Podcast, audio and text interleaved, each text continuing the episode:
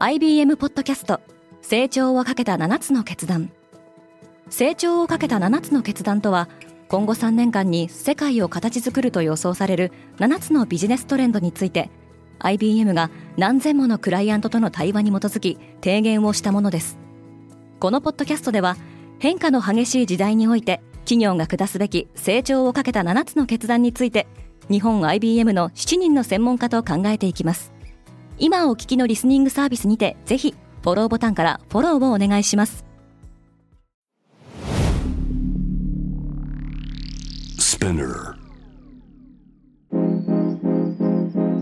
Good morning, ケリーアンです4月25日火曜日世界で今起きていること。今日4月25日は世界マラリアデーです。マラリア対策推進のための記念日ですがその展望は決して明るくはありませんこのポッドキャストデイリーブリーフでは世界で今まさに報じられた最新のニュースをいち早く声でお届けします。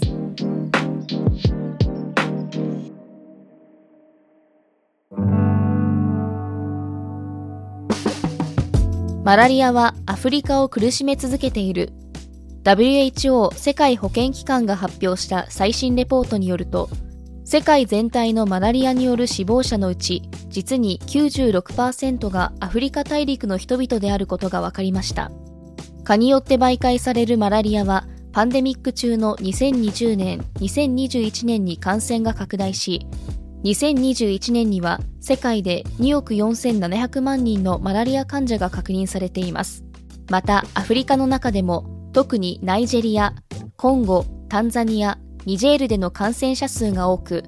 ナイジェリアだけで2021年の世界のマラリアによる死亡者数の31.3%を占めています。世界の防衛費はうなぎ登り。ストックホルム国際研究所によると、2022年の世界各国の軍事費は2兆2400億ドル、日本円でおよそ300兆円となり、過去最高を記録しました。記録更新は2021年に続いて2年連続となります。中でも最も伸びが大きかったのはフィンランドで、F35 戦闘機の導入をはじめとする軍備拡張で前年から36%増えたほか、ロシアと国境を接するリトアニアも国防予算を27%増やしています。また、中央及び西欧諸国の合計は3450億ドルで、インフレを考慮した実質ベースで、冷戦最後の年となった1989年の水準を上回っています。中国はスパイ行為の定義を拡大する。中国の全国人民代表大会の常務委員会で反スパイ法改正案の審議が進んでいます。これまでの法律では国家機密の提供をスパイ行為と定めていましたが、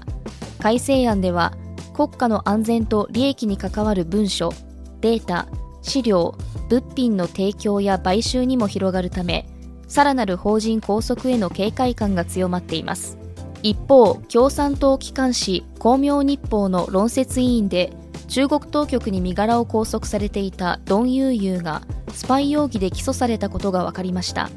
ユーユーは昨年2月日本大使館員との会食後に拘束されていましたスーパーマリオの躍進が止まらないアニメ映画スーパーマリオブラザーズムービーの収録曲ピーチが22日付のビルボードホットハンドレッドで初登場83位にランクインしています歌うのは俳優でコメディアンのジャック・ブラックで、ジャックはマリオ最大の敵役、クッパを演じています。今月7日に発売されたピーチは、13日までの初週に全米で580万ストリーミングを記録しており、デジタルソングセールスでは6位にランクインしています。今月5日、北米を皮切りに世界で公開がスタートした映画スーパーマリオブラザーズムービーは24日までに全世界で興行収入が日本円にして1000億円を突破したことが発表されました名物司会者たちが番組を去るアメリカの保守系テレビ局 FOX ニュースは24日絶大な人気を誇る司会者のタッカー・カールソンが即日退社すると発表しました FOX ニュースは2020年の大統領選で虚偽の情報を広めたとして投票集計機メーカーのドミニオンボーティングシステムズに巨額の和解金を支払うことに同意したばかりで、訴訟の中で明らかになったカールソンの経営陣に対する発言が問題視されていました。カールソン退社の発表直後、FOX ニュースの株価は一時5%を超える下げを記録しています。また CNN テレビの司会者ドン・レモンが同局との17年に及ぶ関係を終了したことも明らかになりました。レモンは番組で女性の全盛期は20代と30代と発言し、非難を浴びていました。今、世界で起きているニュースをいち早く受け取りたい方は、Spotify、Apple Podcast、Amazon Music などでぜひ Daily Brief をフォローしてくださいね。また、感想をレビューでお待ちしています。今後の Daily Brief を良いものにするため、あなたの感想をお待ちしています。ケリーアンでした。Have a nice day!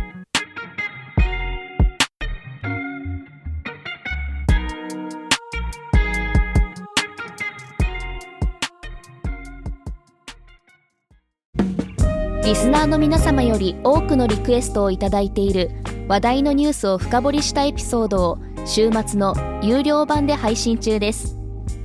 今なら1ヶ月無料トライアルを実施中。詳細は概要欄に記載しています。この機会にぜひ聞いてみてくださいね。感想ご意見もお待ちしています。